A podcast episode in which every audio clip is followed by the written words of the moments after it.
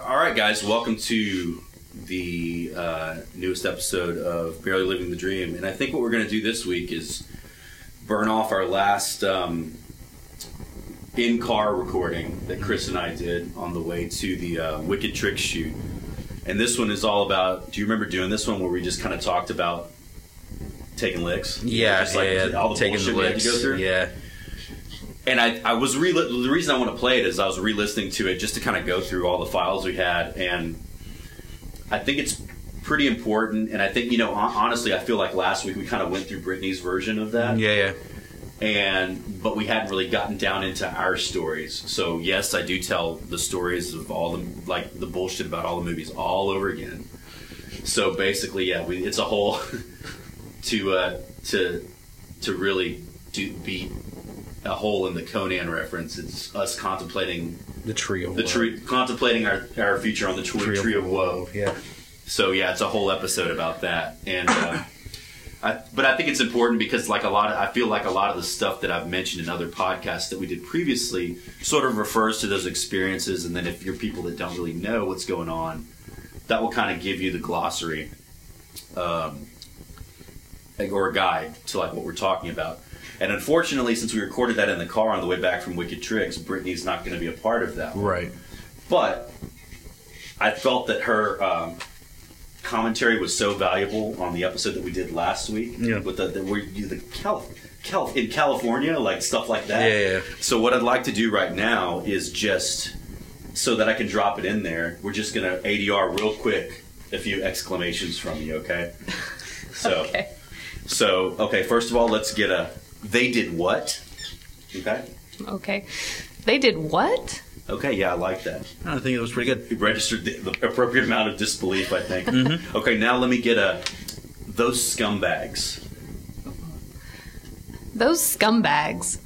Okay, that was good. Now let me get one like you're not really surprised. You kind of saw it coming.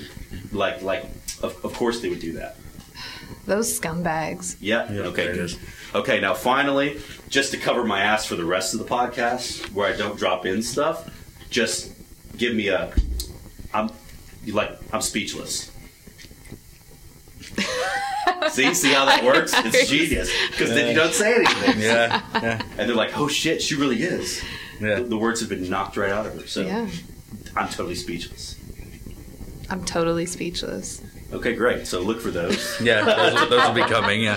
Yeah. So Wow. now we uh, now we take you onto my and Chris's personal tree of woe. Um, next week or next time, I think I might put these up in rapid succession, but we'll see what happens. It will be a uh, you know Brittany, Mel, and Chris podcast once again. So enjoy.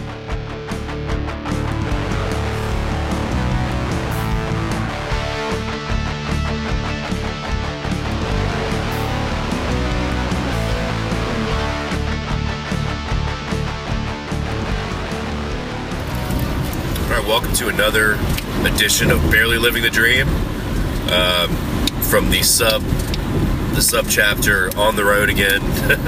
We're pretty much on our last leg out to California for the second uh, second period of Wicked Trick shooting. So it's uh, what's today? The second, May second. January second. Uh, for New Year's Day, we drove all day. Yes. We're on our final leg. We'll be in LA in a couple hours. Our first spot is going to be Roscoe's, I think, of course, because it sounds really good right now. It's our usual. Yeah, and uh, then we pretty much start prepping to shoot. We start Monday and we shoot all next week. Then I'm sure we'll record a few new ones on the way back. So uh, we, we were talking, and uh, I guess you know this episode we'll kind of just talk about getting your ass kicked, pretty much. Old school beatdowns. Um, I mean, I guess what inspired us to bring, like, I was when I, I you know, driving all day yesterday. I listened to a lot of podcasts, and one that I've started listening to a lot lately is Race Wars with Kurt Metzger and uh, uh, Sherrod Small.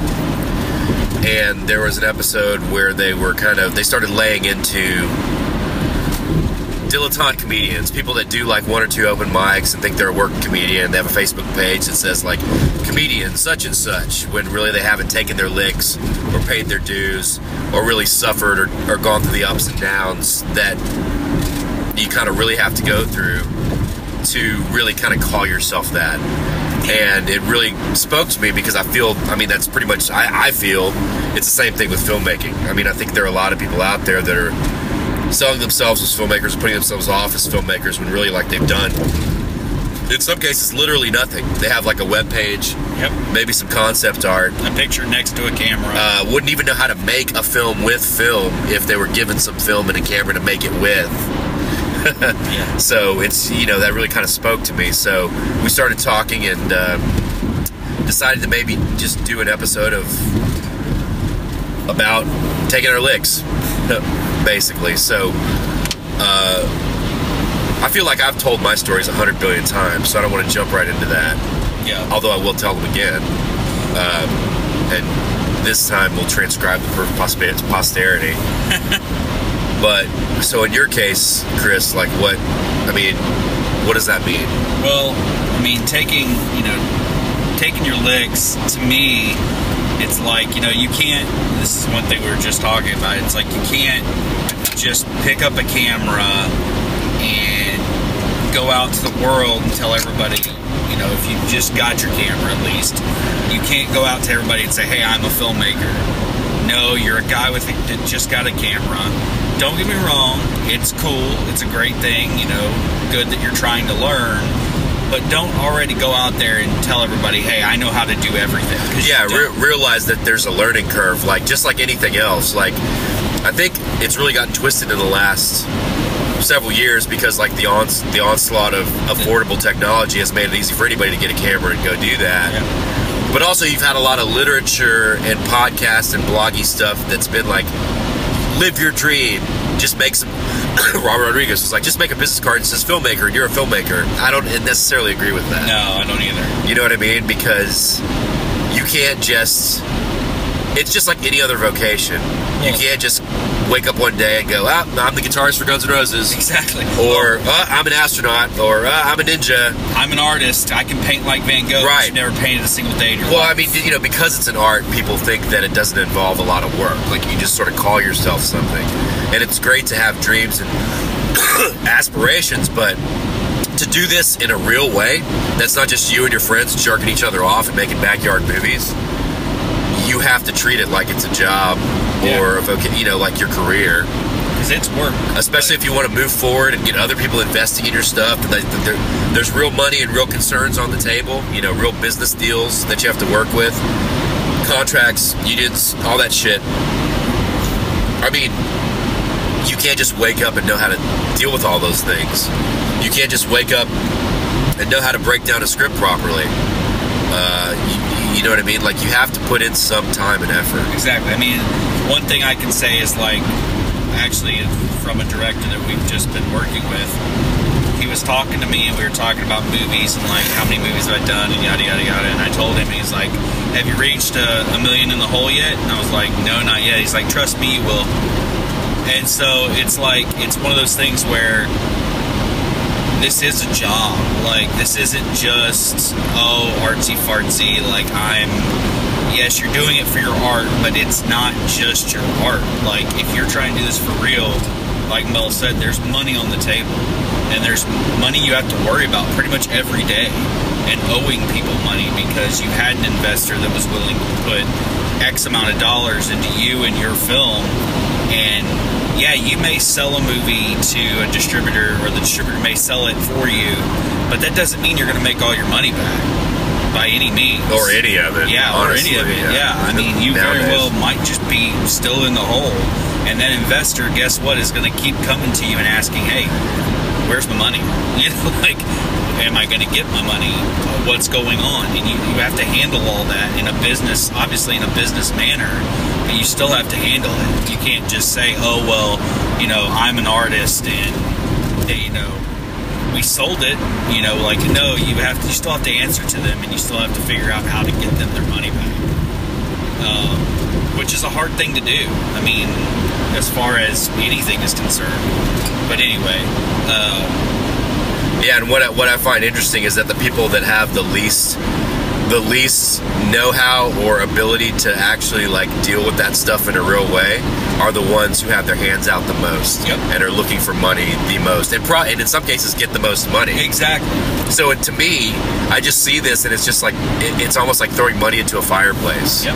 you know what i mean it's just all this you know all this goodwill and good money getting wasted quote unquote because i know that it's going to be frittered away or it's not going to be the business is not going to be handled correctly, both for the film itself, for the filmmakers, or for the investors. So nobody's going to win. Nobody's going to benefit. Exactly. And it's downright infuriating whenever you see people just pissing money away when you're like, you know, you have several scripts in the hole that you're waiting just to see if you're, you pitched and you're trying to get money for, but nobody can, nobody's giving you money. But then this guy gets this great opportunity, and it's a guy who barely has even done it, knows how to do it, but yet he's getting the money and he just pisses it all away. You know, he just he screws up, he gets kicked off the set, he you know, all this other stuff that happens. I mean, it's just it's it's downright infuriating to think about and just to go, really, wow, that's how this is going to go. Okay. So, uh, what would you say would have been your first experience?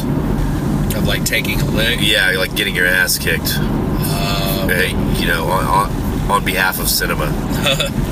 uh, should we hold for the uh, inspection? Well, we're going to be in the line for a minute, so we might as well Okay. keep talking. Um, anyway, uh, what I would say is probably it was in college. Really, it was when I got my first ass handing. Um, basically, you know, in college, it's great. You know, you get to you get to get if you go to a good college at least. I mean, in my case, I went to a smaller college, but still, I got to put get my hands on the camera, get my hands on lights, figure out how to do things, and it was you know it was fun. It was in it was great. Now, before that, before I actually had an they had an instructor for film. I a friend of mine, uh, we both went and shot a movie. It will never be seen by the light of day.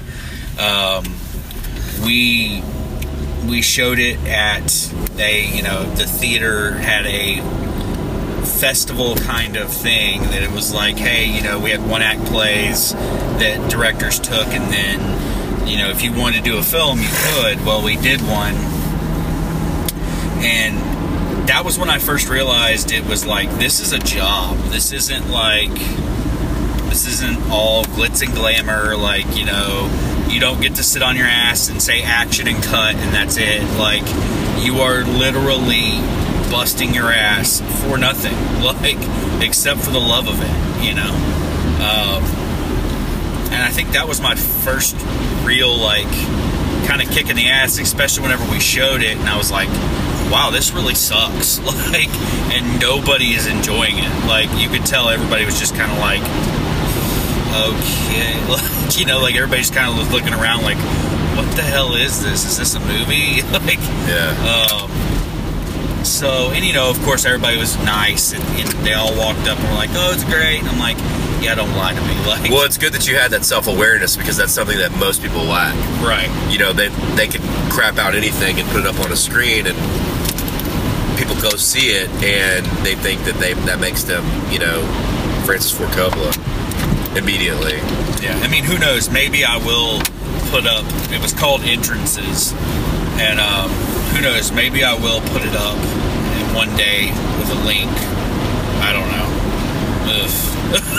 Yeah, I, I know what you. I mean, I, I honestly feel that way about most things. Like right after I do them, like I always can just see the flaws. Yeah. Um, but that, that would be like the first internal, you know, taking taking a lick essentially. yeah, But as far as like someone getting on my ass about it, you know, it was when we finally got an instructor, and uh, she was, you know, I had done another short, and it had actually gone to a film festival and won. And actually, that's funny. That's how we almost we almost met because of that, because of the forget what the hell the name of the festival was, but anyway, I did this. It was How to Survive a Zombie Apocalypse, and I'll I'll put the link up to that for sure because that was actually it was actually one of my first. I was like, oh, this is actually pretty funny and decent. But I got my ass handed to me because I had music that obviously I had to copyright. You know, I had to, I had didn't buy it. You know, I just put it up there and was on there. I was like, eh, whatever. It's just a short. But when it went into a festival, she kind of chewed my ass out about it, which was right. I mean, you're supposed to do that. You know, if you're going to use somebody else's music, you have to pay for it. Um, and then that was kind of the first like I was like, oh shit, I didn't even think about that, you know. And of course, this is all like my learning process too. It's like you know, you're you take your licks to learn from them. Don't take them to like be down on yourself and beat yourself. I mean, beat yourself up about it because you know you have to do it right. But learn from it. Don't take it like. uh, I'm not even sure how to explain this. Just don't. Well, it's constructive criticism Yeah, in most it- cases.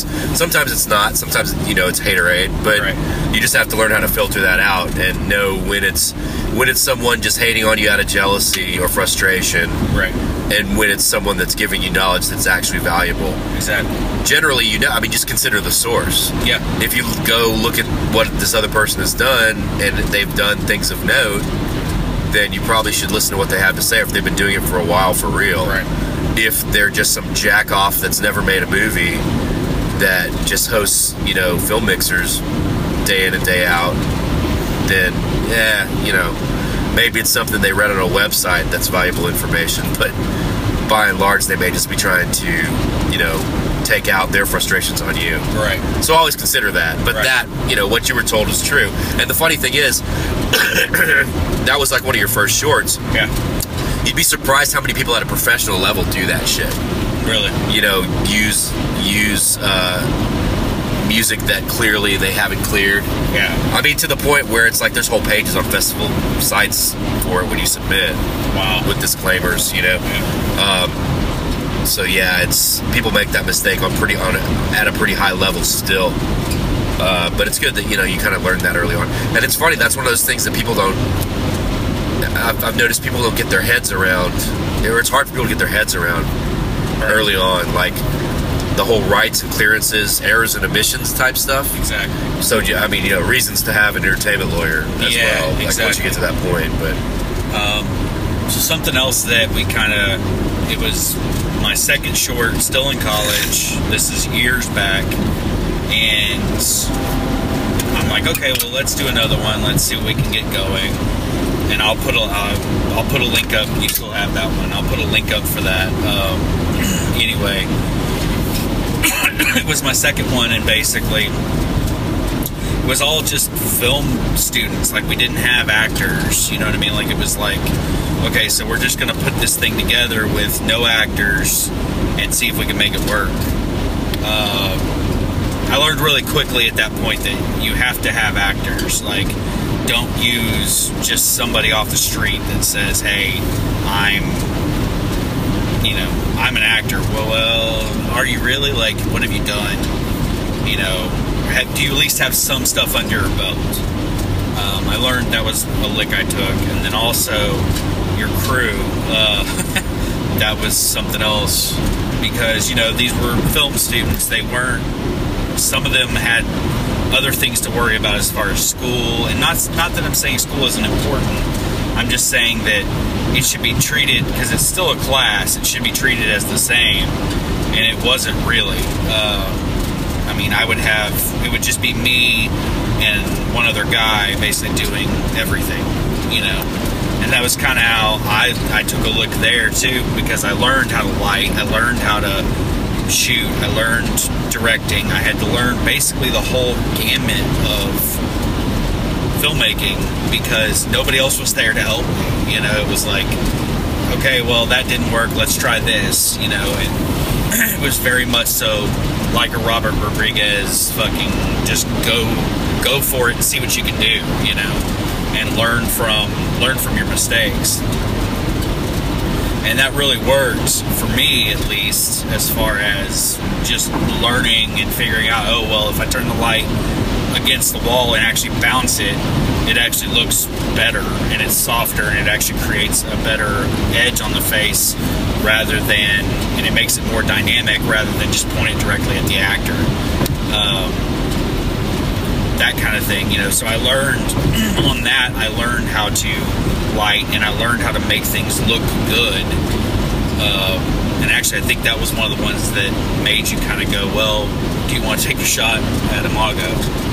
If I remember right, because I remember I was like, "Hey, my shorts are on there. If you want, if you don't mind, just take a look at them. And tell me what you think." Yeah. Whenever, whenever yeah. you, yeah, you had to use Yeah. the computer.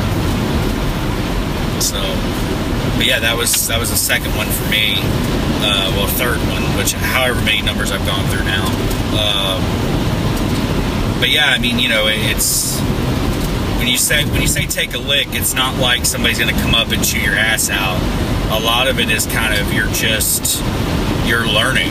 You know, you're you're learning by mistakes. And Yeah, it's pay, it's paying your dues basically. Yeah. Yeah. Um, go ahead. I don't want to Uh, cut you off. No, no, no, no. Um, another. I'm trying to think. Another one was just not getting. You know, you go and do. You do. Set, you get on sets just to get on sets, so that way you get experience and you can get in there with some people. And I mean, a lot of that stuff, you know, you, you do for free. It's part of paying your dues. Um, you know, just being a PA. Yeah, I mean, I never, I never really had to do that. Uh, it just didn't. It was tougher to, I guess, get on back then um, because the because things were still being shot on film. The the entrance exam was a lot harder, I guess you could say. Like it was harder for people to get stuff together. Right. So there was less opportunity to jump on productions because either you would already know your crew, who your entire crew was because it was a school-funded thing, or because it was already a tight-knit group of people that had already done something. But yeah, I mean, I definitely, I mean, the way I did it, like I worked on a couple of bigger things when I was still at UT as a as a PA, um, un, uncredited, just running around, kind of observing, seeing how things ran, um, kind of situations. Um, the way I kind of like the first set I worked on, that was like an indie set. I uh, I was the boom operator, and it was I think I just answered an ad in um, might have been the Austin Chronicle, maybe maybe it was Indie Slate magazine, but I was just trying to look for film gigs, and uh, got hired as a boom op on this film called Best Texas Grocery. That's where I met uh, Mark David. He was the DP on that. Uh, and then I then Mark immediately went to do his movie Sweet Thing and brought me along as the boom operator on that. And uh, that shoot, I met more people and kind of just got more contacts. And right around from there, I sort of got my I think I got my job at public access. So I kind of I started to have access to a bunch of cameras and equipment and things and that's when I really started thinking about shooting my own stuff because the uh, the means were there, and I kind of, you know at first I had to sort of shake loose the film stigma because at the time, you know, movies were shot on film, and anything shot on video was amateur or TV or soap operas, you know. Uh, so you kind of look down your nose at it a little bit, um, and uh, is but I but you know just because the stuff was there and free, I started shooting stuff with it. Like we shot a couple music videos on on on SVHS actually, um, on the Sony X2s. I think that's what they were called. Um, and then I actually did have access to a film camera. I bought some 16 millimeter film, and we shot. I shot a few music videos on 16 just to kind of get used to doing it. Uh, because at the time it didn't seem like film was like going away to the extent that it has. You know, uh, the digital revolution was just sort of starting, and um, so I still wanted to make sure I had this, the film skills. Like I could load a camera, shoot with film, get it developed where it looked right. What I would have them do in Dallas, and uh, the developer was uh, basically run it off to beta SP tapes, and then I would edit at public access off the beta tapes. So uh, I made a few things like that, and uh, eventually, like I just kind of worked towards starting to make shorts. Um, there's I made two or three that nobody will probably ever see. I don't even know if I have copies of them. I know Joel found a copy of them not long ago, copy of one of them. Uh, and that's kind of around when I really started. I mean, I already started sort of taking hits because, again, like there was a lot, things were still all about film. There was, but with that, there's a lot of old, you know, old school sort of ingrained snobbery that goes with it. Like you're a young kid looking to do something, but if you if you started like at the time, if I would start to go to like film mixers or whatever and try to figure out what was going on, know, they'd be like, "Oh, well, you have yeah, you went to film school, whatever. You know, you need a million dollars to make a movie, so go get that, and then we'll take you seriously."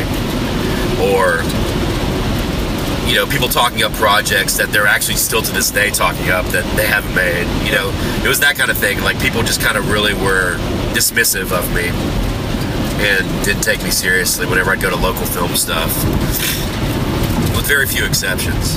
And um, I figured, you know, after I heard enough of that, and then people like that's around when I first started having my my first Emperor Has No Clothes experience. Like everybody was crowding around this one local feature that was supposed to be like this guy was the new hot thing. The feature was gonna do super, like it was gonna put Houston on the map, you know, and it was gonna be a, a, you know a, a new generation of action cinema or whatever. Like I remember all this stuff like it was yesterday, and the movie took forever to finish. I don't think it ever came. It might may have come out, but it came out under a different name like a few years ago. I I understand the guy ran off with the money. Nobody ever saw anything from it, but you know, I got the vibe then that like it was kind of a shady deal. You know, just because of the way people were acting towards this guy, and that just something just didn't seem right. Maybe it comes from growing up in the ghetto or whatever, to where I have like those extra people people sensing skills, Yeah. to where I can like start to start to at least get that weird spider sense about someone being a scam artist Right. uh, but it definitely was going off and because of that like that was my initial like bout of ostracism so everybody that thinks they're doing it to me for the first, first time you're like way years too late like it's already happened several times Yeah. over so um, but once i kind of like got pushed the outside then and you know no one was listening to me or willing to help me or take me seriously i just figured well you know go fuck yourselves. I have access to cameras. I'll make my own movie. So i did. And that uh, that ended up being Fade to Black, and um, we made. I think it was like 300 bucks is what the final budget was, and um, did that. Took it to a couple of festivals. I mean, it got an okay response, but I knew like it was the same sort of thing. I was like, you know, you could tell people weren't that into it, and you know, I it was at playing at festivals where the the movies I would see before and after were like way better. Right. You know, I was like, oh crap you know so i kind of I already internally was like i could have done better you know but fuck i made a movie i made a feature-length film like which is more than even though it was maybe a shitty movie it's more than a lot of people have done to this day Right. Um, all they want to do is run their mouths about it i got out and tried to do it at least and it led to like i learned a lot doing the film i learned a lot from people busting my chops about the film but i also got a lot of connections that led to the next few films you know so you know, like I around that time because I was green and I made a movie that was not that great. I had a lot of, you know, there was a lot of rejection and stuff that I went through. Like, of course, I was, I had that delusion where I was like, I'm going to submit to South by Southwest and they're going to put me on as a Texas premiere because I'm from Houston and they're going to love it. But of course, that didn't happen. Whether it be because the movie was bad, which is most likely, or because it's just like an insular thing, which may have been part of it. Who knows? You know, like that can be argued, but it just you know it didn't happen it never happened so you start to learn to like not take stuff personally and just kind of keep moving forward uh, and if you do have bad feelings about all that stuff like to i at least learned to channel it into other shit you know placeholders is the ultimate example of that um, but you know from that i just kind of went on and was like let me okay I've seen these other films that were done on similar footing with similar equipment that I think were more successful movies. Let me try to get in with some of these people or try to work on other things and learn some more so that when I take my next run at it, I'll do better.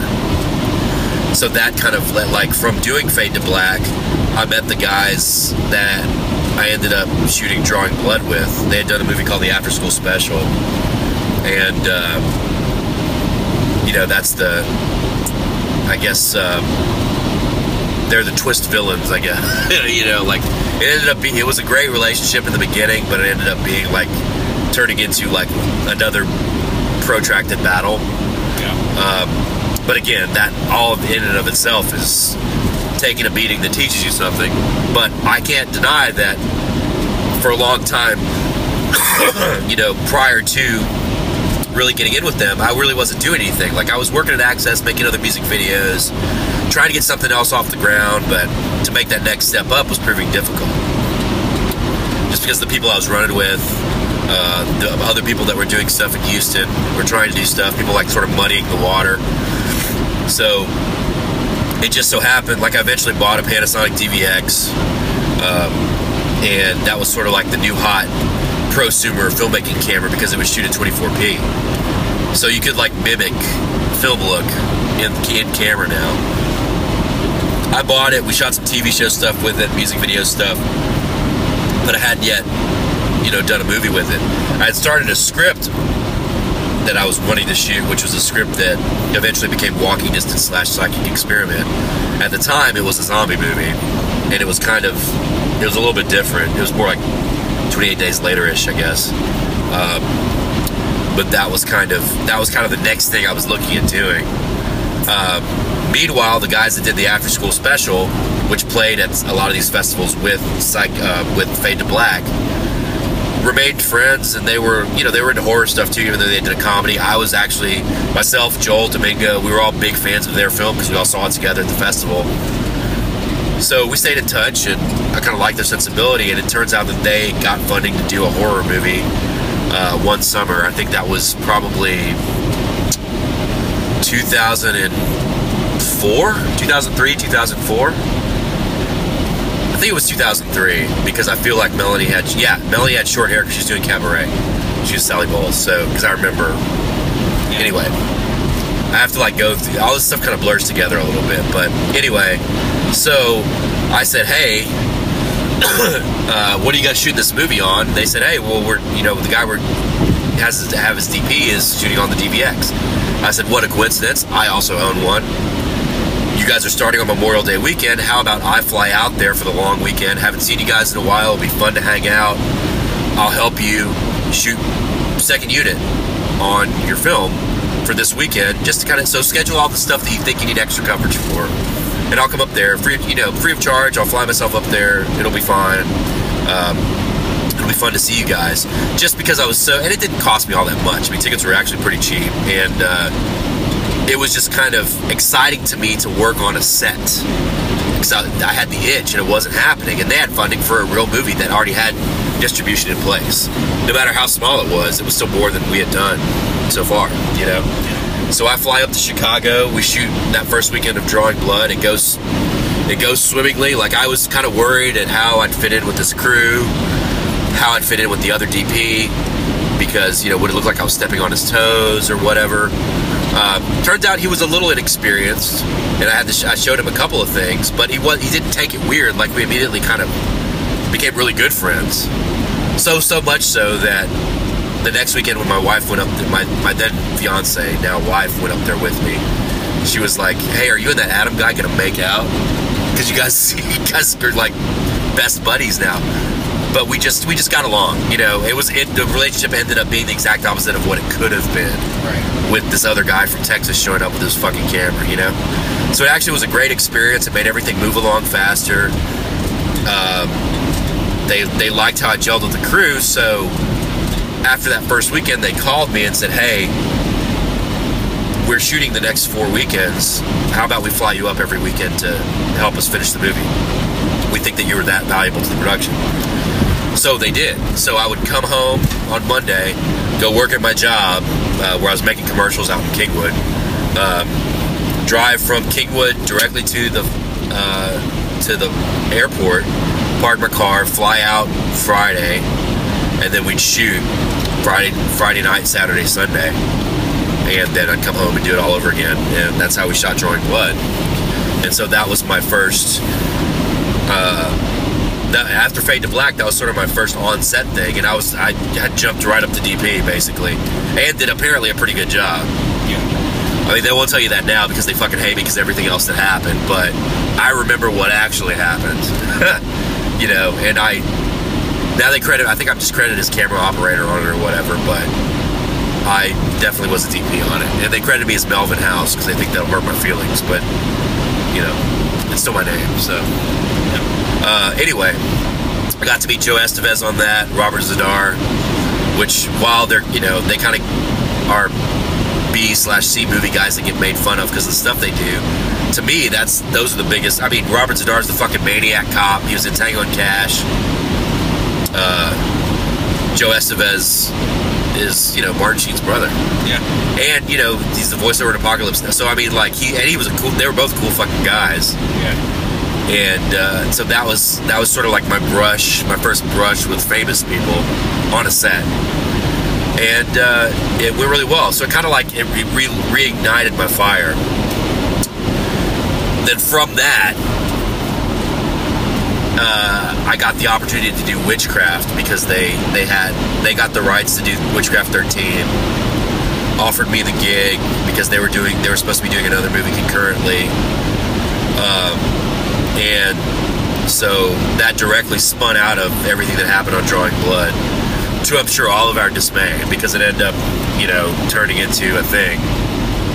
Uh, but again, this is all about taking your shots and taking your licks. Like, you know, you have to, I, with the witchcraft, no matter how close I was with these guys, witchcraft was the time I really learned that it's show business, you know, not show friendship because pretty quickly, I mean, every, everybody was buddy buddy while we were making the movie. There was some stuff, you know, that went down, but it ended up being okay. But pretty quickly, when we got into the post production process, it, I definitely started getting that spidey sense again that I was going to get screwed. Because basically, the deal was I would front the entire budget of the movie which is only three thousand dollars. Once I finished the movie, they would pay me that money back, and then they would have the movie. What I decided to do with that three thousand dollars was up to me. Like, if I was only going to spend whatever, no matter what, they're supposed to pay me three grand. If I only wanted to spend a thousand dollars making the movie and pocket the other two for my director fee, fine. What I decided to do, because I'm a stupid bastard and was going for like trying to make the best possible movie I could, I ended up spending about seven grand making the movie. Like we rented a real cave in Boerne, Texas, because they had written a cave into the script. Uh, and in all the other witchcraft movies, if they write in a cave or a lair, you notice it's just they went to some Halloween store, got some wallpaper, put it up in their basement, and put up some Christmas lights. I wanted to actually try to add some production value as best we could, you know. So I actually overspent and just to make the best movie I possibly could. When all was said and done, they wanted me to send all the masters to them without before they paid me. And I was like, I didn't, you know, I wasn't bored yesterday. Yeah. You know, like I, I, you know, I, it just seemed fishy to me. And I had already read other horror stories about the producers of this series screwing people over, and other stories about other producers screwing people over. So I'm like, you know, why am I just going to believe you at face value? I don't care how friendly we are, how close we were. Just send me the money first. How hard is that? If you have it, and that was part of the deal, you know, throw me the idol, I'll throw you the whip Yeah. you know like it, it was it was so easy but it turned into this thing you know and then then the actors started complaining because they hadn't been paid you know and again stupid bastard me i was when i got the money i was just going to split it up amongst the talent i was really ended, ended up with nothing so i was out you know four grand basically um, so I, for me, like the payment was just the check. I mean, the the um, the credit and getting the movie out. You know, at the time, it was you know I had a deal to go to Hollywood Video and stuff. There was going to be in video stores and stuff, and that was cool to me. Um, so there were rumblings amongst the talent. They contacted the producers. The producers told them that I'd already they had already. This is when like everything really kind of clicked, and I was like, oh, they were going to fuck me because once that happened, the producers told them that they had already sent me the money and I had spent it all. Which, of course, they could have just told them the truth, you know, but they didn't. And everybody wants to say it's all you know, it's all money money fight drama, but you put yourself in that situation and you tell me what you were gonna do. Like everybody wants to be reductive about it. Yeah. People like when it started like really raising a stink in Houston, which ho ho, what happened? All those motherfuckers that talk shit ended up being criminals. What a surprise, you know. Um, but you know, it's it was it was there was some real shady shit going on. So I decided to set on the movie. I talked to the lead actor who agreed with me that we could set on it and to, to tell those guys to go fuck themselves. Because one of the threats that they they hit me with was, "Hey, if you don't if you don't send us the movie, we're just gonna make our own Witchcraft 13." And we're like, "Okay, have fun." And the, quickly, like once we called their bluff, they're like, "Okay, well that's that deal's no longer on the table. You need to send us the movie." So, of course, uh, I had to get lawyers involved, um, and we eventually figured it out. Amidst the, they, they were hurling insults my way the whole time, calling calling me a fucking hack, saying I didn't know what I was doing, making fun of my film school education, like saying that I went to a you know cheap ass school, whatever. Just basically telling me I didn't know how to make movies. Which hilariously enough, in the time that's transpired, I've made four Yeah. plus a TV series, and they've Yeah. made none. So. Exactly. But uh, you know, at the same time, like if I don't know how to make movies, like why do you want the movie I made? Just go make your own. yeah. Save yourself the money.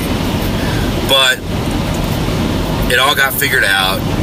I lost a bunch. I lost a bunch of friendships, a bunch of friends. Uh, Melanie lost a good friend through through it all.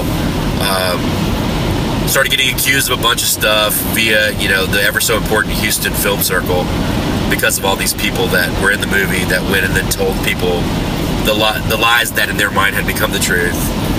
So that's kind of when I beca- started to become Negro non grata amongst uh, uh, amongst uh, uh, people that were calling themselves filmmakers in Houston. So again, but you know, again, like I was like, you know what? Go, go fuck yourselves. I'll go make another movie. And what happened was that the lawyers that the lawyers that bailed me out of the witchcraft stuff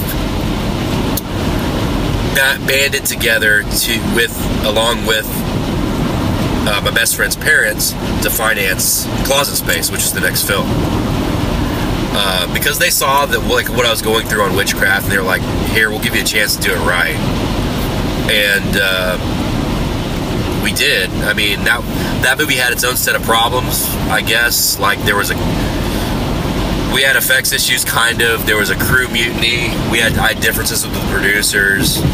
Um, I had people turning on me left and right.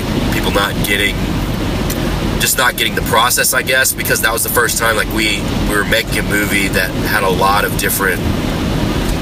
I mean, for the budget it was, there was only twelve thousand dollars. It had a lot of moving parts. Like there are these alternate dimensions. We had the build sets. We had cre- crazy creatures. Um, there were CGI effects, uh, and there were a lot of volatile elements that were sort of put together to make all this stuff happen. But to this day, I'm still surprised we got through it.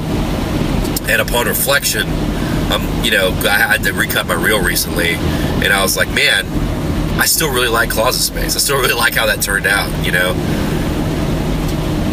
not not to mean that it didn't have its own set of problems. Like once we once we started to finish the movie, like everything got called into question. Uh, I got into fights with the producers. At a certain point, they kind of just stopped caring about what was happening with the movie, so it just kind of went into this weird limbo. Um, I mean, I'm still appreciative to them for giving me the opportunity, but people still ask me about that movie all the time, and it could still have a life, but it's kind of like the people that control it or controlled it just kind of stopped caring which you can't really do because it's like this whole thing is a marathon, not a sprint. Yeah. You know, it takes forever for movies to even break even. You know, now, Especially now. especially now. So that was kind of like that experience. But yeah, Closet Space, definitely took a lot of licks. Uh, just in the sense that like it was, I was getting closer to that sort of paradigm of like working with the full crew and full support. But I didn't have a full crew, nor did I have full support in a lot of ways. Like there was still weird shit going on. I still was directing, producing, set building. Uh, we went into pickup, when we went into pickup shots, um, doing effects, building more set. You know, it was that's where I really kind of got my hands in it and did a lot, a lot of stuff to make the movie happen. Um, Witchcraft was somewhat like that, but there wasn't. I guess it wasn't as ambitious of a picture because it's a witchcraft movie. Right. You know, you just need to have some sex and some magic and some, you know, some titties, and you're good to go witchcraft. but closet space uh, had a you know there was a, a lot there were a lot more things that we had to kind of fight to make work uh, and that was also my first time working with my wife as an actress which actually wasn't you know it, it really didn't cause many problems but it also was just another thing you know we the, the main issue with it was that we we literally were bringing the work home like there was never an escape it was the movie was always living with us because she was in it and I'm directing it, or out in the carport building a set, you know, or, or, or something like that. Right. And she was also kind of like helping behind the scenes as like a UPM sort of type stuff. So it was definitely tough, but I think I look that's the shoot I look back on with the most fondness. Um, and the licks, although there were some some battles that had to be fought on set, the real sort of pummeling on that one came afterwards, and just learning, and dealing with producers to try to have as much control as possible in the future. Right. You know, especially as much control as possible, comparative to comparable to what I'm putting into the movie, monetarily or creatively. So that led, you know, that led to how we set up walking distance in Imago and placeholders. Um, man, how much time have we spent already? 46 minutes? Okay. Um, do you have anything to interject while I take a breath? Um, sort of. Well, It makes me tired talking about Yeah, this, yeah, you no, know, I but. I, I don't yeah. I don't mind talking about it 'cause it's valuable information. Right. and I think a lot of people prejudge shit while not knowing the entire story. And even though this is like I'm not lying to you about any of this, people will say it happened another way. Oh, of course. And I, you know what I should do is just pull up emails and put them up on the put them up online Yeah. so you can see exactly how things tried transpired. But you know, it help it, it helps me to talk about it, and hopefully, some people will hear these experiences and uh, relate to them in some way. You know, Yeah. go ahead. Um, I was sitting here thinking about it, and I'm like, really, a lot of it is, um, you know, like psychic, aka walking distance. Uh, excuse me. When I first came on that, it was like um, I was a PA. You know, I was there to help, whatever, uh, just whatever I could do. You know and slowly but surely I kind of worked myself up the ranks because you know you could you could see I knew what I was doing I guess or whatever however that transpired I just knew that all of a sudden I was like no longer a PA and moving up to a key grip and I'm like well wait a minute okay well that's cool which still is like grunt work but it's grunt work in a, a higher setting. So my next one was probably Imago really. Yeah, Imago was when I really like kind of that was your that was your rumble in the jungle. yeah yeah. That was when I realized you know okay so in the independent film you know in independent film even on a bigger scale with a budget you're still kind of having to do everything you know there is no there is no oh you're the director you can sit on your ass and call action and cut just worry about the actors. No, like you have to get up, you have to make sure your sets are built, you have to make sure you and your director of photography on the same page for the day, you know, which is stuff you have to do on a bigger budget as well. But like for the sets, you're not building them, you're just there to inspect them if you're the director. Where on an independent film, I was building them, which is fine because I came from a theater background. So I mean, building sets wasn't a big deal to me. Uh, it was easy, in fact. So, you know, we built two sets that could be reversible for different rooms and different uh, bathrooms. Because we actually have two bathrooms in the movie, and we have three rooms in the movie as well. Uh, the main, obviously, the main room we used, the room that we built for was for Brian's bedroom, uh, which is fine, you know. And, and I mean, to this day, people that have watched it still say, you know, I can't believe that was actually. I, I can't. I can't tell where the set is, where the real fucking house begin, begins and ends, and where the set begins and ends. Yeah. So it works works out really well on that. Side note, Yeah. remind me to do that contract tonight. Yes. Got it. Okay, so Um, But anyway, you know, it was that was kind of where I had to take my licks, and I mean, like, I, you know, I can say like I think sleep wise, I was probably getting maybe an hour or two. yeah, a that sounds about right. You know, uh, I know you and I kind of we didn't fight, but it was just kind of like we were trying to build sets and everything else, and you kind of like blew up because you're like, we shouldn't even be fucking doing this. You know? Yeah, like I really that was that was a moment where I kind of like had enough of it because, well, the thing is, like you have to understand, like hearing all these. I mean, look at all I went through before you even came into the picture, and I'm Oh, not yeah. trying to get up on the cross, No, but no, no. but every time, every time I, and I'm not trying, and I'm not trying to like really be the martyr here, but I guarantee you, every movie that we've done, I've been the hardest working motherfucker on the set, the first person to show up and the last person to leave, Yeah. and I've gained the least, aside from maybe the credit. Right. I've gained the least each time, and in a way, kind of got fucked in the ass each time. Yeah. Up to and in- up to pretty much Imago Yeah. so far. Yeah. Yet, we time and again, it's, it was still happening, you know. Right. But still, people are you know like up our ass about stuff and little things. We it was starting to like pile up. You know, Yeah. like I think that was right after the dress fight. I think that's why I finally we were- lost it. Yeah, we were, so we were having issues with people on set because they were upset with the They were jealous of Lisa, basically. Yeah, they were jealous of Lisa. And they were having issues. yeah, they were doing stupid actory stuff, and it had really, it kind of derailed a bunch of shit in a way, and it kind of put our relationship with her in a weird spot, which, I mean, obviously doesn't matter now because she's a very, very good friend, but probably gonna see her tonight, hopefully. But,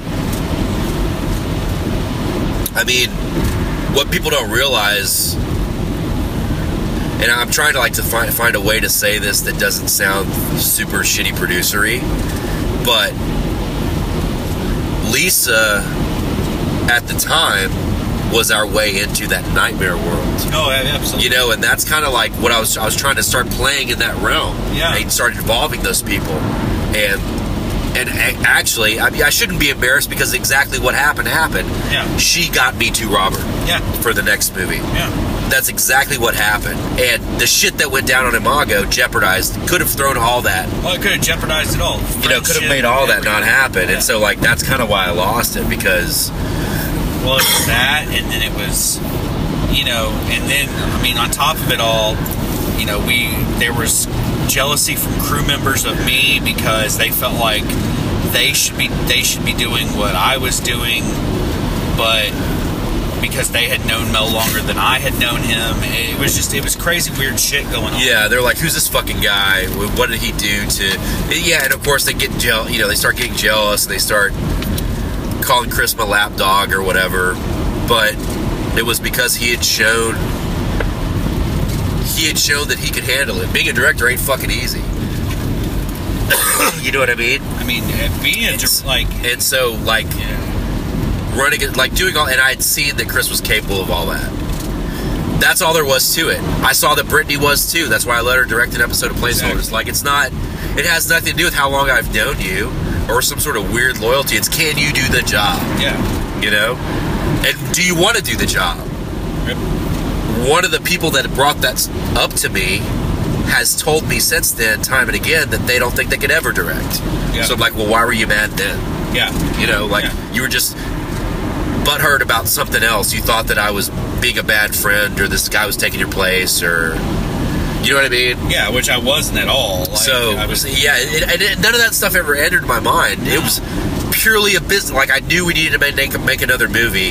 I had money from an investor to do it, but I knew I was still way deep in walking distance stuff because we were that was after Lionsgate had bought it but told us to shorten it. So I had Yeah. this whole other uh, of shit to deal yeah, I had this whole other cycle of post production I had to sort of do over. Yeah.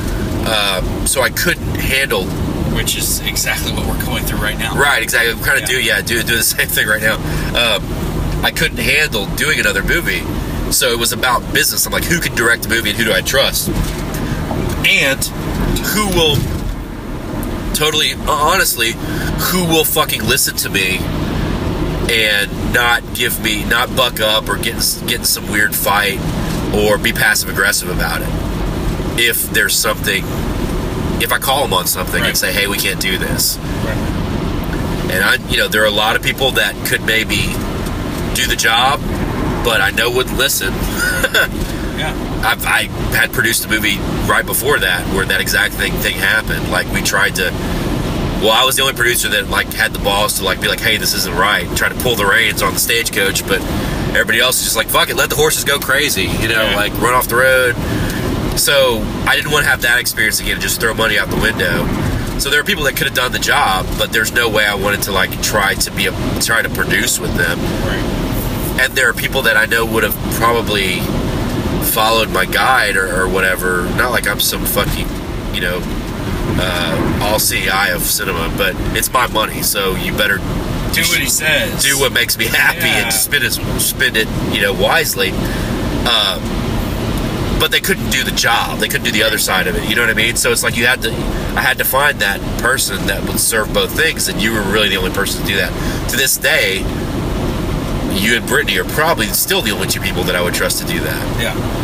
Uh, Which Debbie Rochon. Yeah. I mean, if she, I, I still haven't figured out if she's interested in doing more features after the model hunger thing. We need to get her on air to talk about all that stuff. yeah, that'd be awesome. But you know, Lisa's talked about maybe being interested in doing like, of course, those people I would trust. But as far as in my people I've worked with in the inner circle, you know, that are that are still part of it, that that's it. You know, because I don't. I, I'm, don't have time for weird ego fights. Yeah. Well, let me. I'm gonna jump in on this. Yeah, Let me just clarify. I had done three shorts at that point, just fresh out of college. Worked on Psychic. Worked on a couple other little movies. Nothing big. Like, and don't get me wrong. Like, I had aspiring dreams to be a director, and that's what I want to do, and I still do, and I still chase after that dream every day. But at that point, we're chasing it across the country exactly. right now. But at that point, it was Mel was a mentor to me, and a lot of people don't realize that is that I didn't go into that situation with the idea of oh I know everything and I'm the best. It was like no, I went in there saying you know what I'm hungry, I want to do this, but I need to learn how to do this. And Mel's done this, you know, threefold. So of course I'm going to learn, and I'm on. I want to learn. You know what I mean? So you were like the Liz Lemon to my Jack Donaghy. Exactly. Yeah, yeah. So I mean, it was one of those situations where it's like, you know, I wanted to learn, and on top of that, you know, I, you know, there was there's other stuff that was going on, friendship and stuff like that, and I was like, awesome, let's do this because this will be fun and it'll be something I can remember, you know, and I can learn from. But Um, okay, here's the hardcore producer thing. Yeah. that I'm going to put into that. At the time, another part of my decision was that hey, because we were friends, but I don't think we were super, we weren't as We close as weren't. we are No, now. no, no. So because of all the shit that had gone down before, I was like, hey, if this all goes tits up, Yeah. it's not going to affect my life that badly Exactly. if Chris, if I have to cut Chris out of my life. Right. And that's a hard thing to say. But listen to the stories I just told you. And there's Yeah. there's more that I haven't even mentioned yet. Exactly. You know, like, but that was part of it too. Yeah. You know, it's like, I'm not going to get into this with, I'm not going to ask Melanie to direct something or, or, or whatever because, right, where it'll destroy your life. right, right. Um, that's just, that's, I just said Melanie because that's the first example I could think of. But, you know, somebody like that where It's it, drastic. it would up, because that's kind of what happened with the witchcraft guys yeah. we were we were about to move to Chicago. You know, like we were really close to doing that because there was. I mean, that was around Batman. Um, you know, when they were when they were shooting Batman Begins, there uh, they're getting ready to shoot The Dark Knight. They had shot Yeah. that other Jennifer Aniston movie there. There's a lot of film production happening in Chicago. Right. So it was a cool, you know, it was a cool place to be, and it made sense to go there. We enjoyed being there. We had. We were starting to build a team, I guess, Yeah. of people, but uh, a support A base. yeah, a support base. So we were, I mean, we were, we had had serious conversations about it, just because we wanted to sort of get things going. Yeah. You know, there's a there's a thriving theater scene there. You know, Melanie could have done that. There's music stuff. You know, I could have done band stuff. Like we had really, really thought about it, but it up that all that witchcraft shit upended all of that. So I really didn't want to go through that again. So I really did think, okay, well, Chris is kind of expendable, Yeah. in a way. Yeah. So if he totally fucks this up, eh, Yeah. No big deal. Yeah, you know. Which you know, and that's one thing a lot of people don't understand. Yeah, they don't see that part. But you know what? Like, he didn't, and that's why we're here right now. Exactly. you know, even though the movie hasn't come out yet, that's for different. It's not for. It's for entirely different reasons. Which is another thing that we took. We brought somebody on whom we thought could handle the effects. Same thing with someone. We brought someone who we thought we could handle the VFX. That guy stole money from us. Um, I mean, Yeah. literally, literally, we paid. We gave him a thousand dollars, and he never showed up to set. Not one day. So literally, Well, he showed up to drink beer with to drink beer. special and- effects guy. Yeah, for the for our hey everybody come to come to Jesus meeting. It's the well I say come to Jesus meeting, but it was actually like everybody introduced themselves. So let's all Well, because there was free pizza. yeah get together. Free pizza and beer. So Yeah. everybody was drinking and having a great time. And of course he showed up. But then when it came to hey this is a VFX day and we really need a supervisor. Oh I, I've got to watch my kid. I can't show up. And so it was like, well, what did we even pay for? So anyway, besides that, took a lick on that. I mean, realized, you know what, like, don't want to deal with anybody like that ever again. Like, if you're not going to be there and you're just going to take money from us, well, then fuck you. Like, eat a bag of dicks. Um, and then the same thing, I mean, our the SFX stuff kinda i mean he did a he did a great job modeling and we thought modeling the tentacles and stuff like that for the film he did a great job with that you know and we thought oh wow this is going to look really awesome but when it came down to some of the bigger effects that we wanted to do and things like that I don't know if it was he couldn't wrap his head around it, or if he was going through some stuff at home that you know we Yeah. obviously did for whatever reason. whatever reason. he stumbled in the execution for sure. Exactly. Which I mean, he had delivered on two previous movies, Right. so you know, it it, it did kind of catch us by surprise uh, a, a little. But you know, at the time, the moment the momentum's such that you can't stop.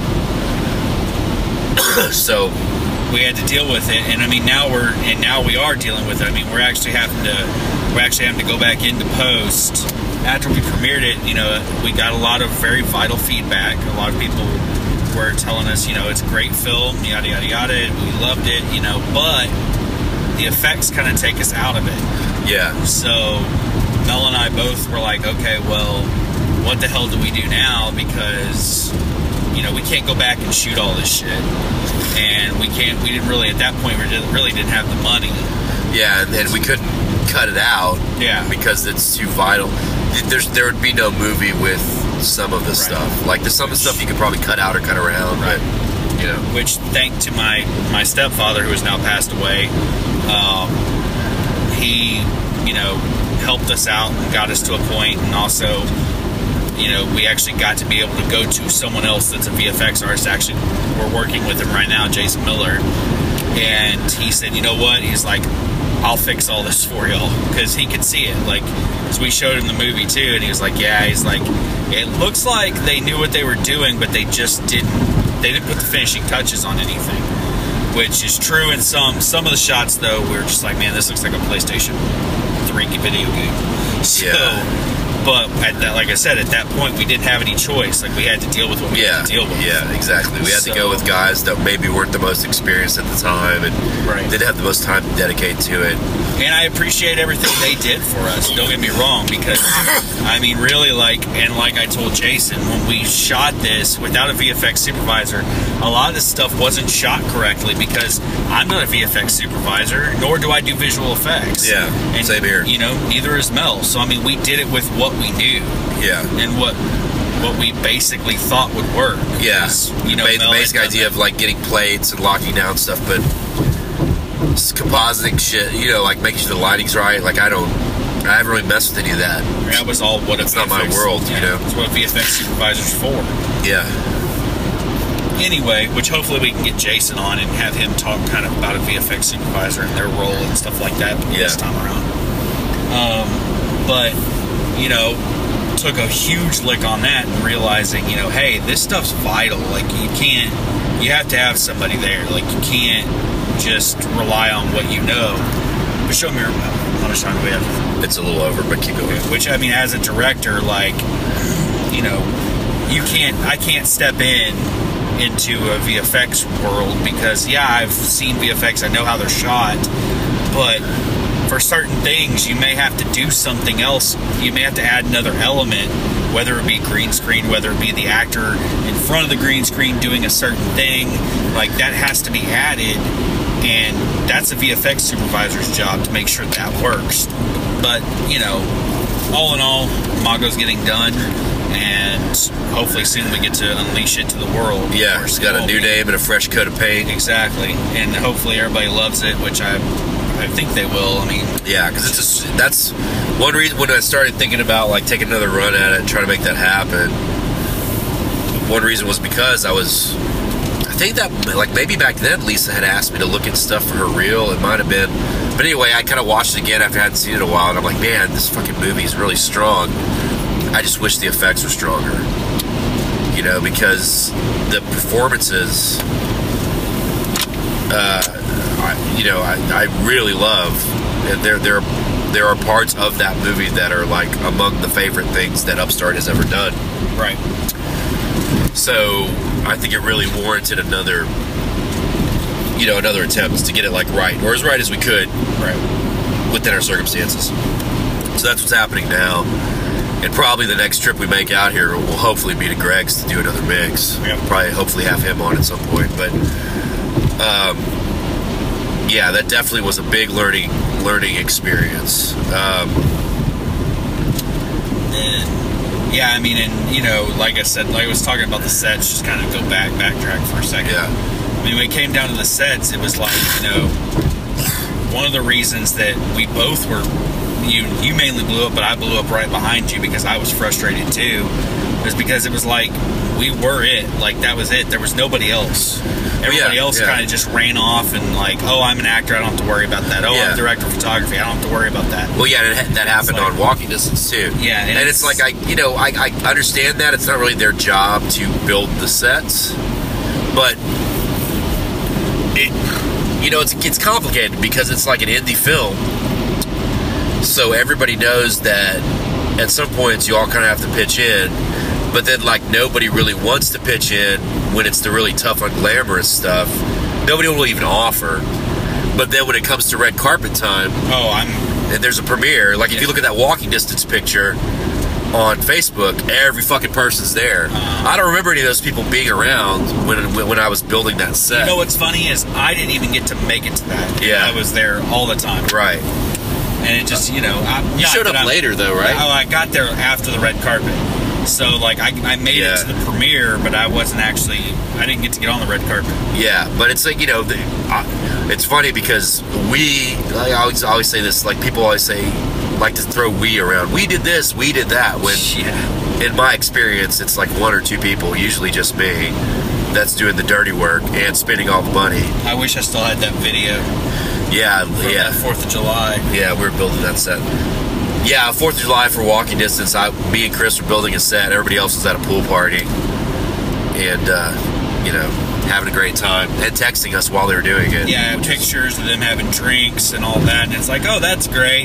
yeah, So I had the bright idea because at that point we were grinding. We were literally having to grind shit off of walls so that a way we could put this set up to make more room. yeah, And I brought the grinder with me. So Mel and I kind of came up with the idea of, well, I'm gonna we're gonna shoot a quick video, and basically it's Mel with a grinder, and he's saying Happy fucking Fourth of July, and he's flipping everybody off as he's grinding.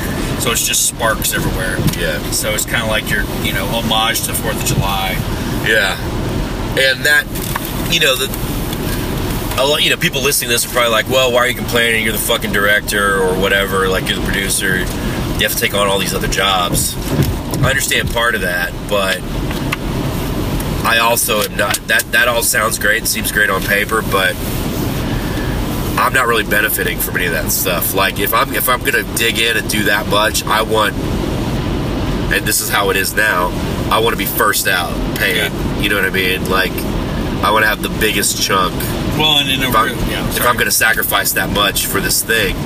Because really, the credit, it's great, but it doesn't mean that much. Uh-huh. All it means is that when people hate the movie, they're going to email you first or Twitter tweet you first, which happens a lot. Yep. People that like it do the same thing too. But the likes, you know, you kind of you blow those off quicker than you do when people are like, "You fucking suck." You know what I mean? Yeah. So, you know, that's why I kind of get all bent out of shape about it because I feel like I we I've done that on every movie. Because on Closet Space for sure, it was just me and Oliver and Dwayne building the sets. Yeah. You know, and then me and Oliver breaking down the sets and having to figure out where to take them and all that stuff. And uh, so, Well, and, and in, in a real world, real world situation, which we kind of got the first taste of that on Gold Sin.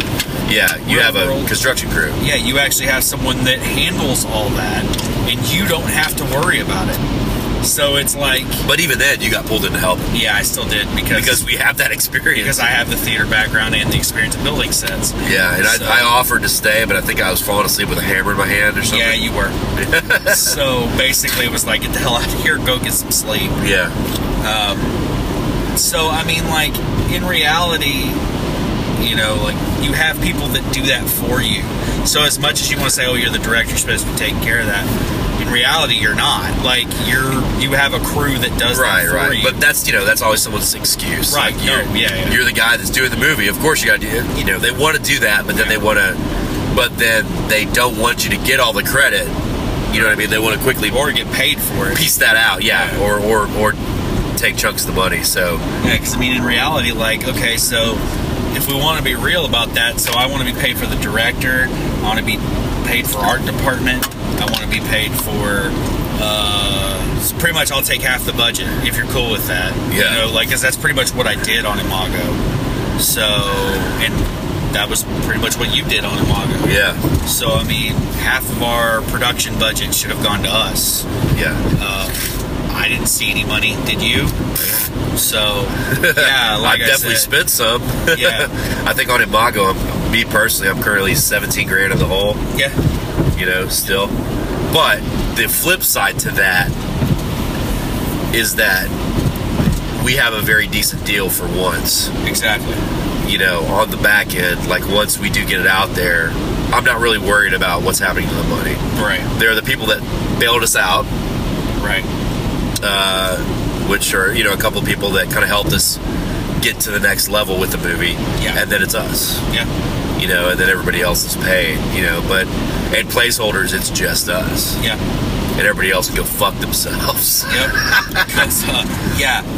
well, you you know, there, Yeah. there's other producers on placeholders too, but it's like everybody that's that's getting a part of that cut deserves it in some way. Yeah. like they really contributed, or they were a director or writer, or you know what I mean. Like they They've done something. they they bled a little bit for it. And placeholders was actually one of the. It was pretty much the easiest shoot we had. Which funny thing about that is placeholders was the one where we actually found the most people kind of bleeding for their art. The best way to say it. Yeah. I mean, literally, because they all understood, hey, we're doing this for free.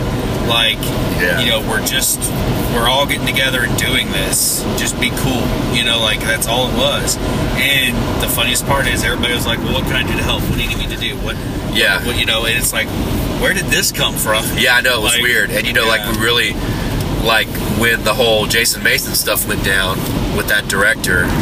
Yeah. I was like, oh fuck, about time. I was waiting for somebody to flip the fuck out Right? Yeah, I remember. because you always there was always there's always one you know instance like that where someone loses their goddamn mind and their ego gets in the way and they get shit twisted and he's, anyway that's a whole that's a whole other yeah. story but but yeah by and large that was like the, a minuscule freckle on like the, that production because it was there were no issues until later like things started becoming complicated but it really was it wasn't really malicious stuff i Yeah. would say It wasn't anything. it's just sort of like life getting in the way kind of stuff but you know, the nature of how we had to approach making that series Exactly. but yeah, that was that was the biggest outpouring of like camaraderie, I think, which is why I was prompted to, even though like I control everything about that series, prompted to give people pretty good deals, like we were talking about on the placeholders episode, where the directors get fifty percent, Exactly. because I really feel like you know, they came in and did the work. That's what's right. You know. Yeah, that's what's right. That's what they deserve. So, yeah, um, But yeah, I mean, that was it was the weirdest thing for me because I think at that point, me, you, and Dwayne Domingo were so used to doing it all that it kind of like it was just weird to have people saying, "Well, what can I do to help? What do you need me to do? Like, show me what to do, I'll do it." That kind of thing, and not so much everybody just kind of sit around their ass and wait for us to say, "Okay, we're ready to go." yeah, you know. Um, but it, and it was nice. Like it was the first time that I could say like there wasn't really like licks to be taken on that because it was just like not really, because it was yeah, and it was obviously it was logistically more simple to do, and because there wasn't effects and stuff, or weren't much. But when you th- I mean, the only crew was me and you, pretty much. yeah Dwayne, Domingo sometimes, when he could and it, it never was an issue. exactly It always ran fairly smoothly. Yeah, I never. I don't really remember. I, I can see instances where that might have come up and I might have missed it, yeah but I don't really remember too much of that. yeah Because I think everybody. I mean, I tried to put that shit in check pretty quickly, and then after the whole Jason Mason shit went down, I made sure to communicate exactly what happened. yeah So that anybody else knew that if they wanted to come at me like that, they could go fuck themselves yeah and I could do this without them because that's exactly what this was not about. You know, like I, you know, I was I'm done with I was done with dealing with all that bullshit. So, and that's kind of how I approach shit now. Like well I just came off a set where I told everybody to go fuck themselves, not wicked tricks. no yeah but I mean that's where you that's where you from taking your that okay so that's where we start to wrap this up is from taking your licks you know now- you now know where you how you want to approach things and going into another set you know what you want you know what you're going to do and how far you're willing to go before Exactly. you say i'm done Exactly, and it's like I'm not. I mean, that other set where I did that, I gave them all every chance in the world. Like I'm not. I don't go in there like all volatile. Like maybe I'll be in a bad mood because I can't really hide that. I don't really have the emotional tools to be to be anything less than transparent at this point when I get pissed off about something. That's just how I roll. But I, I don't let it affect my work or how I treat people. I try not to in a professional situation. So maybe there's a little bit of that, but I don't go in trying to cause problems or talk shit or whatever. I'm there to do a job, and that's the job I'm there to do. right I'm not trying to direct your shit, even though I have experience doing that. I'm not trying to do any of the things I do on my stuff. If I'm your AD, I'm your AD. If I'm your UPM, I'm your UPM. If I'm your grip, I'm your grip. That's all I'm there to do. Unless you need me to bring some experience to bear on something, and you ask me, and I'll be willing to help. So I give chances, but at a certain point, yeah, like it's just not worth your time. right Because again, like I've already taken all those shots. I've already, you know, I've already, I've already been beaten up enough to where now I know how to protect myself and fucking swing back. yeah And uh, it's, you know, that's just the way you got to roll, and like how you prepare for the future, future battles. Because it, it never stops. You just kind of have prepared yourself to to throw up blocks or counters. Well, and that I mean, you know, Sun Tzu's Art of War. I mean, that's it's essentially what you're doing when we say you're taking your licks. You're preparing and learning, yeah. so you have the knowledge to go in, not necessarily go to war, but you know, to step on set and be able to protect yourself and ant- still anticipate job the next move. Exactly. Like not, and maybe not even in an adversarial way. Although there will be that, there will be people trying to take you out in a Yeah. way, just because of their own agendas. You know what I mean? Right. Uh, that does happen, but also the movie itself might be trying to take you out. Exactly. You know what I mean? Like you have to anticipate what's going to happen when this when this problem occurs, and then how's this going to affect X, Y, Z down the line, or the next couple of days of shooting, or whatever. You have to anticipate and plan, and the only way you do that is from the experience that you've gotten from getting your ass whipped. You know, like, do you think?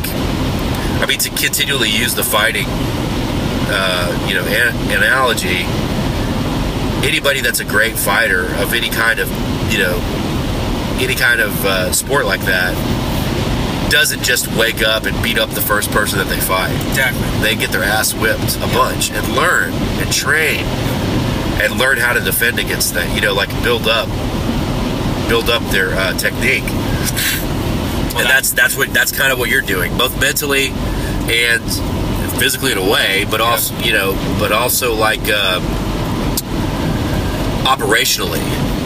You know how you run things, how you approach things. Yeah, because there is, I mean, there is truthfully a mindset in filmmaking. Like, as much as, you know, as much as there's a mindset in doing MMA and whatever, any, anything you want to throw out there, there's a mindset that you have to be in. And that mindset is what makes the movie either makes the movie or breaks the movie. Because if you're the director especially but like if you're it'll make the movie or break the movie as far as you being on the set if you're not the director and you're somebody else. Like to be hungry to understand that you know you may be under somebody but guess what? You're learning from that person. Unless that person is just got that job doesn't really know what they're doing and asks you for help and then step in and be like hey i know you know Yeah, know- then you get you can also I mean you learn from you learn you learn from mistakes just as just as much as you learn from successes. Exactly, because something could go. You could be like, "Well, let me try this and see what happens," and it could go off with a, with a bang, and then you're like, "Oh, awesome! Like that worked," even though that was just something I thought up on the fly. And you know, you keep that in your Rolodex to go, "Well, if I ever get back in that situation, I know what to do to make that work." Um, you know, and that's what I mean by mindset is that there's stuff that you learn, there's stuff that you figure out, there's so many things and so many problems that you have to solve. You're a problem solver on top of it all. So just keep that in mind, I guess, whenever, you know, if you're starting out on this journey into filmmaking and you want to be, you want to aspire to do this for real as a profession, not as just something you're kind of just, you know, if you're going to be a weekend warrior, that's cool, whatever, fine, be a weekend warrior. But don't don't run into don't run up to somebody who's been doing it for 15 years and you're only a weekend warrior and try to buck up to that person because you're gonna look like a fool and you'll you'll never if you ever want to stop being a weekend warrior and want to start doing this as a full-time profession you're never going to because people are going to remember when you did that Right. And it doesn't matter how many NAB conferences you've been to or how much nerdy camera knowledge you have about whatever new thing Canon's putting out. Like all that, you know how much that means when you get on a real set and Yeah. start trying to shoot a movie and other shit starts going around wrong? Doesn't fucking mean a thing. nobody cares Nobody cares. Uh, so, you know that that is not that is not equivalent to like real experience, unfortunately. and don't get me wrong. It's great to know all that stuff. It's great. I mean, It is, but don't delude yourself. Yeah. Just like being an entertainment blogger doesn't mean that you can write a script, exactly. You know, or being an MMA blogger doesn't mean that you can get in the cage and fight, yeah or a commentator. You know what I mean? it's like, not the truth it's not the truth. Try that. See how see, see what happens.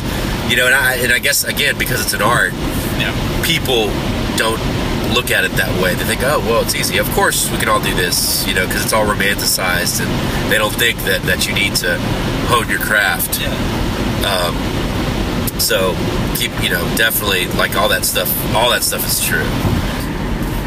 It's like the Batman thing. Like, why do you fall? Exactly So you learn to pick yourself up and be stronger for it, and move forward. Use that knowledge because as as harrowing as a lot of the shit that I've been through has been, like all the money fights, all the friendships lost, the the fights, you know, the the, the strife that's led to in my home life, things like that. That cinema has caused, I guess. It just makes each movie and each production that much stronger because I learned from that. You know, and I immediately think, well, how do we avoid this? How do we avoid this? How do, what a, what a, what kind of personality type should I look for to avoid this type of person? Yep. you know, or this this type of person that's like a powder keg. So it's like all that knowledge you can bring to bear. Uh, so even you know, even though you may get your ass kicked a few times, you're always learning something from it, uh, from your defeats as well as your victories. So keep that in mind. Uh, I think we've gone well over time, but that's fine. Pretty insane. There, there are stories I still haven't told, but we'll get to them in a future episode for Maybe sure. we'll call it part two. Part two, yeah, part two. Yeah. Um, the Thrilla in Manila. There you go. And uh, again, make sure you follow us, upstartfilmworks.com, at upstartfilm on Twitter, at CWar54 on Twitter, at CWar54 on Instagram as well.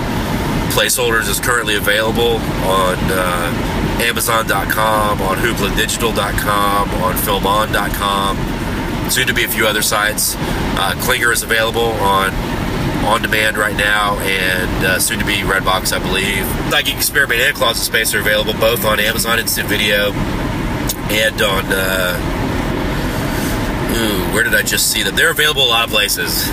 it's hard for me to kind of keep track sometimes because every day I see them pop up in a new place. Uh, fling up a link or two. yeah, they, they do pop up on demand here and here and there. Um, yeah, I'll throw up some links, and uh, we'll see you next time. Probably, probably on the road back. Maybe, While we're shooting. maybe while we're shooting. We'll see what happens.